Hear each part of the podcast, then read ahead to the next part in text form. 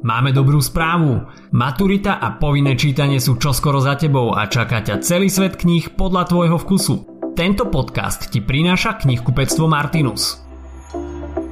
Maturita s hashtagom Ženské postavy v slovenskej literatúre Dnes nám príde normálne, že v literárnom diele alebo napríklad aj vo filme hlavnou hrdinkou žena. No nebolo to vždy tak – tak ako je absolútna väčšina autorov, ktorých si musíme pamätať na maturity mužská, aj postavy v dielach zvykli hrať len menej dôležité úlohy. Aj keď sme si aj v tomto podcaste hovorili o silných ženských postavách už z antiky, ako napríklad Antigona od Sofokla, pozícia ženských postav v slovenskej literatúre sa začala meniť hlavne na prelome 19. a 20. storočia.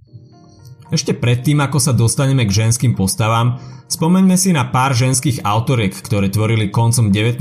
a v prvej polovici 20. storočia.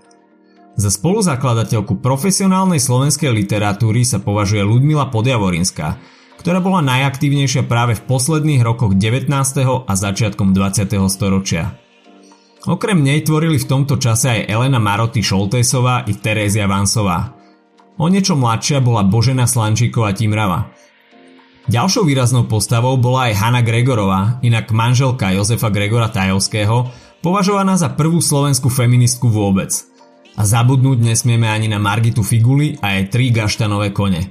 Tá sa však narodila až na konci prvej dekády 20. storočia. Toľko k autorkám, dostaňme sa k postavám. Čím boli ženské postavy špecifické? V prvom rade rozdeľujeme ich do troch kategórií. Prvá z nich sú silné a vytrvalé ženy, druhou ženy trpiteľky a nakoniec treťou ženy buričky.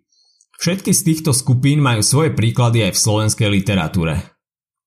Začneme teda silnými a vytrvalými ženami. To môže byť napríklad aj Mamka Pôstková, hrdinka rovnomenného románu od Jozefa Gregora Tajovského, ktorého som už dnes spomínal ako manžela Hany Gregorovej – toto dielo vyšlo v roku 1908 a patrí teda k slovenskému kritickému realizmu. Mamka Pôstková je jednoduchou starou ženou, ktorá má po 60 nevie čítať ani písať a zarába si pečením chleba. Jej manžel i syn sú alkoholici, syn si navyše po svadbe do domu prisťahuje manželku a tak mamka pracuje, aby mohla nasítiť celú rodinu vrátane vnúčat. Po smrti manžela syn rozháda celú rodinu a tak sa mamka odsťahuje – Keďže však syn stále pije, nadalej živí celú rodinu ona. Z jej nestačí a tak si musí požičiavať v banke. Tam sa stretáva s autorom, ktorý je úradník. Ten sleduje snahu mamky Pôstkovej korunku po korunke splácať jej dlh. A s rastúcim vekom si okrem obživy šetrí aj na vlastný pohreb. Čím je mamka Pôstková charakteristická? Najmä jej obetavosťou a nezlomnosťou. Takisto ide o mimoriadne svedomitú ženu, ktorá sa snaží po miniatúrnych splátkach splácať jej dlh v banke. A to aj napriek tomu, že jej syn je nevďačný alkoholik. Prejdeme k ďalšej skupine. Aký máme príklad žien trpiteliek? O jednom z nich sme si hovorili aj pri slovenskej dráme Matka od Juliusa Barča Ivana zo 40. rokov 20. storočia. Hra Matka zdôrazňuje nadľudskú silu materinskej lásky, ktorá sa obetuje pre svoje deti – Dej je postavený na vzájomnej nenávisti dvoch bratov a na osobnej tragédii ženy, ktorá je matkou oboch a preto v zrážke medzi nimi nájde svoju smrť.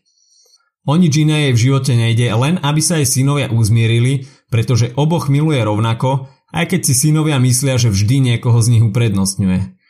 Keď jeden na druhého vyťahne v závere nôž, zhasne. Syn ju tak omylom zavraždí. Asi najlepším príkladom trpiteľky je Anča Zmia, jedna z najtragickejších postav v slovenskej literatúre. Anča Zmia je jednou z hlavných postav novely Ťapákovci od Boženy Slančikovej Timravy z roku 1914. Ťapákovci sú veľká rodina, ktorá žije pokope v jednom dome. Nevesta Ila, prezývaná aj kráľovná, sa vyhlasuje za gazdinu, no nikto ju tak nevníma. Jej úhlavnou nepriateľkou je Anča, ktorú každý prezýva Zmia. Rada sa háda a hnevá sa na celý svet kvôli svojmu trpkému životu – ako dieťa ju postihla choroba a tak nemôže chodiť.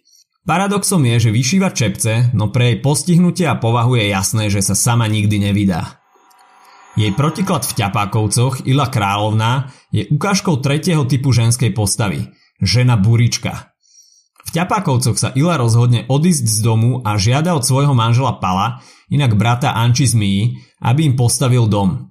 Palo sa napokon po zdlhavom rozmýšľaní rozhodne splniť jej prianie a spolu odchádzajú z domu ťapákovcov, ktorí tam zostávajú spokojne žiť bez žiadnej zmeny. Táto novela symbolizuje zatuchnutú dedinskú lenivosť a zaostalosť. Naopak Ila prináša pokrokové zmeny, ktoré však nie sú medzi ťapákovcami vítané.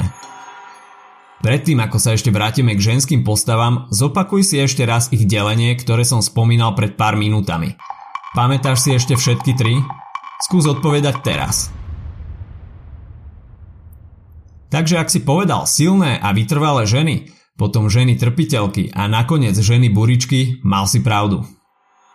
Teraz sa vráťme k ženám trpiteľkám. Dielom, ktoré má zaujímavé ženské postavy je aj živý bíč Mila Urbana z roku 1927.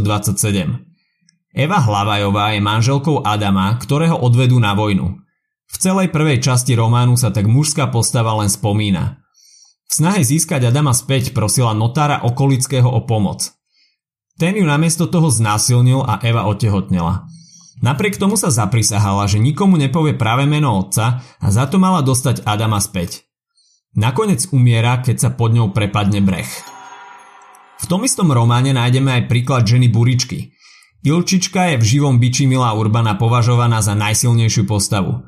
Ilčička je vdova, ktorej jediný syn sa nevrátil z vojny, čo ju takmer stálo rozum. Evu Hlavajovú neodsudzuje, snaží sa jej pomáhať s výchovou syna. Vidí okolo seba len smútok, preto túži ľudí bičovať, nakopnúť ich k zbure. Nechce, aby im bol ich vlastný život lahostajný. Na záver si zopakujme, čo sme sa dnes dozvedeli. Poznáme tri skupiny ženských postav. Silné a vytrvalé ženy, ženy trpiteľky a ženy buričky – Diela, ktoré sa oplatí zapamätať v súvislosti s touto témou sú ťapákovci od Boženy Slančikovej Timravy, keďže tam máme rovno dva odlišné typy ženských postav. To isté platí aj o živom biči od Mila Urbana. Špecifickým dielom s vytrvalou ženskou postavou je Mamka Pôstková od Jozefa Gregora Tajovského. Ak sa ti dnešný podcast páčil, nezabudni si vypočuť aj ďalšie epizódy Maturity s hashtagom – alebo našej série hashtag čitateľský denník, v ktorej sme spracovali dve desiatky diel, ktoré by si mal poznať. Potešíme sa aj, ak nás ohodnotíš na Apple Podcasts, napíšeš komentár na YouTube alebo dáš odber na Spotify, aby ti nič neuniklo. A povedz o nás aj kamošom. Počujeme sa pri ďalšej časti Maturity s hashtagom.